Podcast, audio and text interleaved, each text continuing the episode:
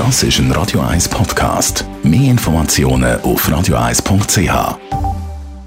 Präsentiert vom Grand Casino Baden. Grand Casino Baden.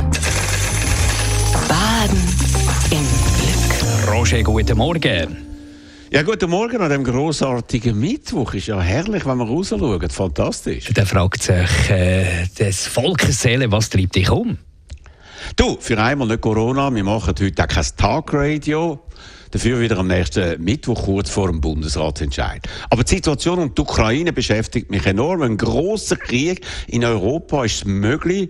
Das erste Mal seit dem Ende des Zweiten Weltkriegs, was meine Generation in ihrem ganzen langen Leben glücklicherweise noch nie erfahren hat.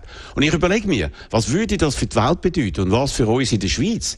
Klar ist, der beste Schutz für ein Land in der heutigen Zeit ist es, eigene Atomwaffen zu haben. Dann ist ein Land unangreifbar, wie der üble Diktator Kim Jong-un schon lange begriffen hat und offenbar auch Mullahs im Iran, wo unbedingt auch Atomwaffen wollen, auch wenn sie das immer wieder bestreiten. Die zweite Möglichkeit für Länder ist es, wenn sie sich militärisch zusammenschließen. Im Westen ist das in der NATO passiert, in der fast alle Länder in Europa und die USA und Kanada dabei sind. Laut Artikel 5 von der NATO gilt, dass wenn ein Land angegriffen wird, alle anderen eingreifen müssen. Das ist ebenfalls ein großartiger Schutz. Aber ohne diesen Schutz sind kleinere neutrale Länder. Und die sind immer dann besonders in Gefahr, vor allem wenn sie in der Nähe von einer Großmacht wie Russland sind, äh, wie das sowohl Georgien und die Ukraine bereits schon mal erfahren haben. Und der Wladimir Putin will ganz klar mehr. Er hat das Ende von der Sowjetunion als die größte weltpolitische Katastrophe vom letzten Jahrhundert bezeichnet, also sogar folgereicher als zwei Weltkriege. Und das Desaster für sein Land wird er offensichtlich Schritt um Schritt korrigieren. So hat er den Ukraine klar abgesprochen, dass das ein eigenes Land sei, sondern dass die Ukraine zum Mutterland äh, Russland gehöre. Damit hat das ideologische Argument für einen Angriff offengelegt und das notabene auf ein europäisches Land, das im Gegensatz zum autokratischen Russland demokratisch ist, mit ein paar Fehlern, weiß man, aber immerhin mit Wahlen und einer freien Presse. Niemand weiß, was in den nächsten Tagen und Wochen passiert, denn ohne Mitgliedschaft in der NATO wird kein Land der Ukraine direkt zu Hilfe kommen. Andere neutrale Länder in der Nähe von Russland wie Schweden und Finnland überlegen jetzt wegen der jüngsten Entwicklung ernsthaft, ob sie ebenfalls der NATO beitreten müssen. Das machen wir als Schweiz nicht. Müssen wir nicht.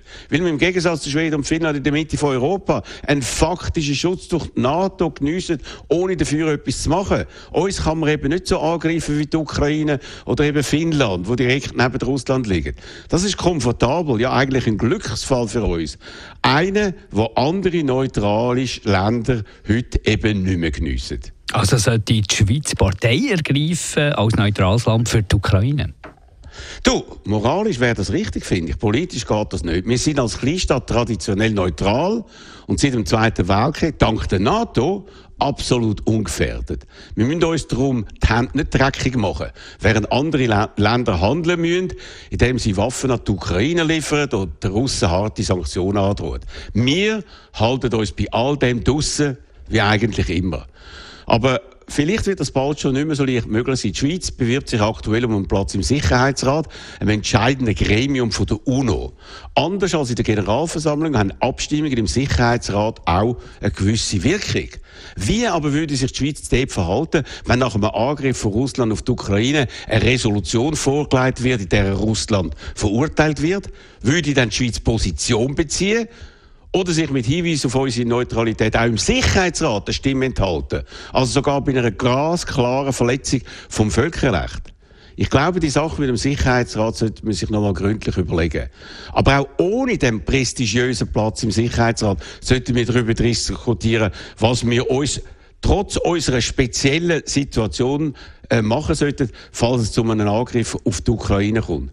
Ich hoffe, dass man dann den Mut hat, das mit klaren Worten zu verurteilen und dass man sich dann nicht aus Rücksicht auf das mächtige Russland auch dann hinter manchmal so unheimlich praktischen Mäntel von der Neutralität versteckt. Denn es gibt doch Glas, äh, glasklare internationale Prinzipien zu verteidigen, finde ich, wenn man sich nachher noch in den Spiegel schauen will die Morgenkolumne von Roger Schawinski zum Nachlesen bei uns im Netz auf radio1.ch. Die Morgenkolumne auf Radio 1.